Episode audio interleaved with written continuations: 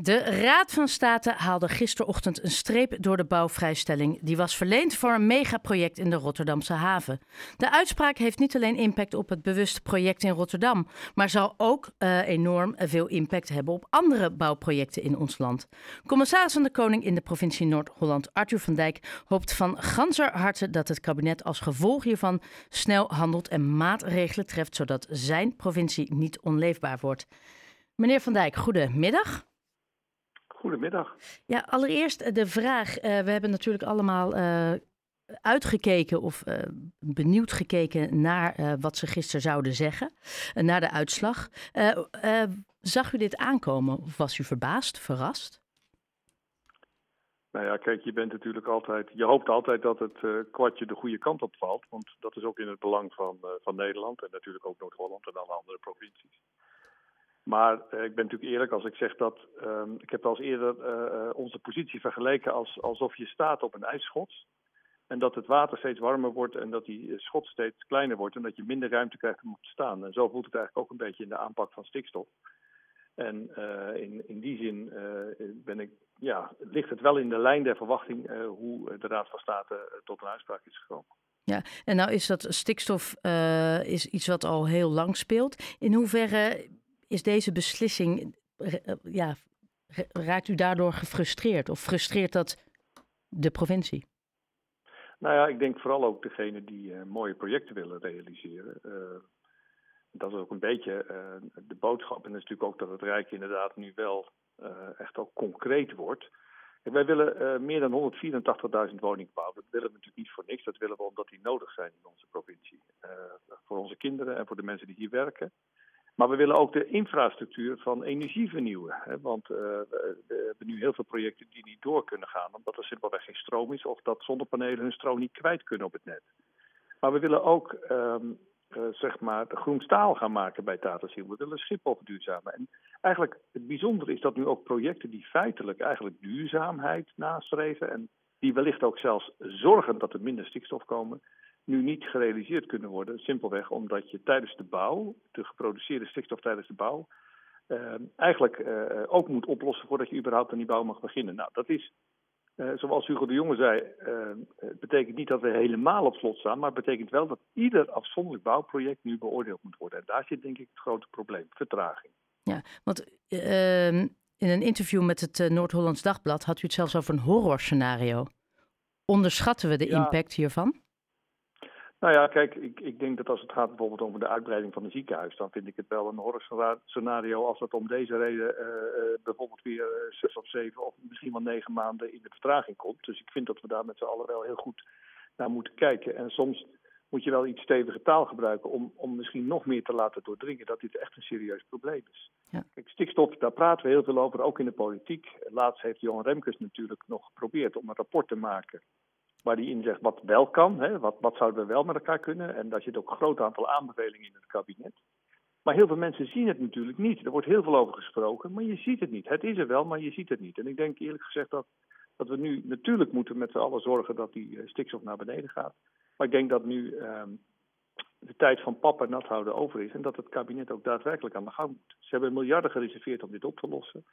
Nou, een van de oplossingen is bijvoorbeeld, dat noemen ze bronmaatregelen. Dus, dus probeer daar waar de uitstoot wordt gerealiseerd zo snel mogelijk maatregelen te nemen. En, uh, nou, en, en, ik hoop dat het kabinet dat nu ook snel gaat doen. Wat verwacht u uh, van het kabinet? Wat is het voornaamste wat u verwacht van hen?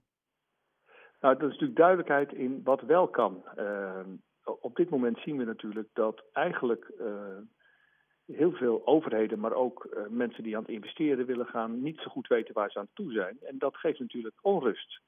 En je staat stil. Terwijl we juist nu zoveel belang hebben om uh, versneld uh, nou, van het gas af te gaan, om het maar wat te noemen. Ja. En zorgt, zorgt dit natuurlijk ook voor extra onrust? Uh, u bent uh, van de provincie, maar zorgt het ook voor onrust binnen de gemeente, die allemaal zitten met extra woningen die we moeten bouwen? Uh, nou ja, u zei het al, zorginstanties en andere plannen. Het Stad Schouwburg die nou ja. breder wil worden. Is het, is zijn, onderschatten we wat de impact is voor gemeenten die nu een extra ja, struikelblok hebben?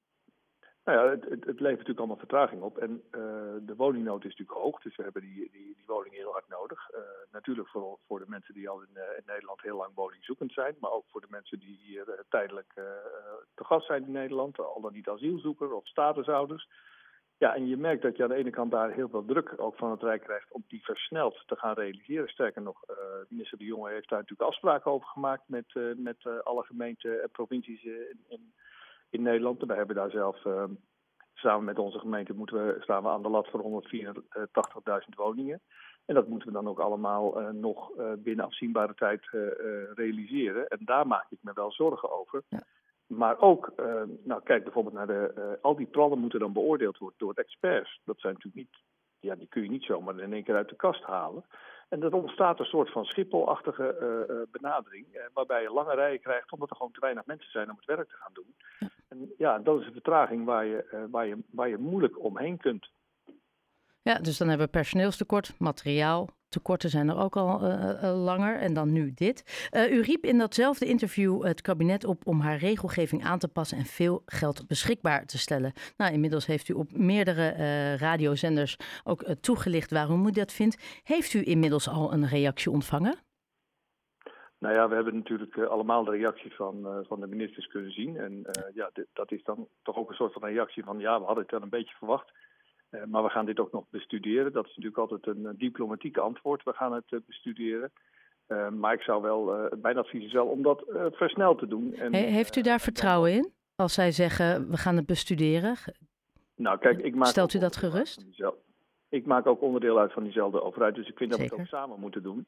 En de, dat geldt voor het Rijk, geldt voor de provincies en geldt voor de gemeenten. En uh, dus in die zin uh, zullen wij, en de gedeputeerden van Noord-Holland zitten daar ook volop in, in dat, in dat dossier. Als het nu gaat over wonen, over stikstof, over energietransitie. Maar um, we zullen nu in Nederland wel de durf moeten hebben om knopen door te hakken. En dat kan soms ook betekenen dat we oplossingen zoeken. Nou, en, en, als dan blijkt dat die oplossing niet werkt of, of niet gaat werken, dat we dan ook uh, de moed hebben om te zeggen, nou, dan moeten we daarmee stoppen en een andere oplossing pakken.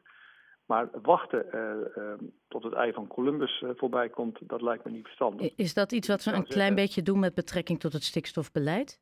Wachten? Nou, kijk, het punt is, we hebben, wel, we hebben in eerste instantie een hoop geld gereserveerd. En daar kunnen we dus bijvoorbeeld, nou, een van de, kijk naar wat de heer Remkes heeft gezegd, is uh, toch piekbelasters uitkopen hè, op vrijwillige basis.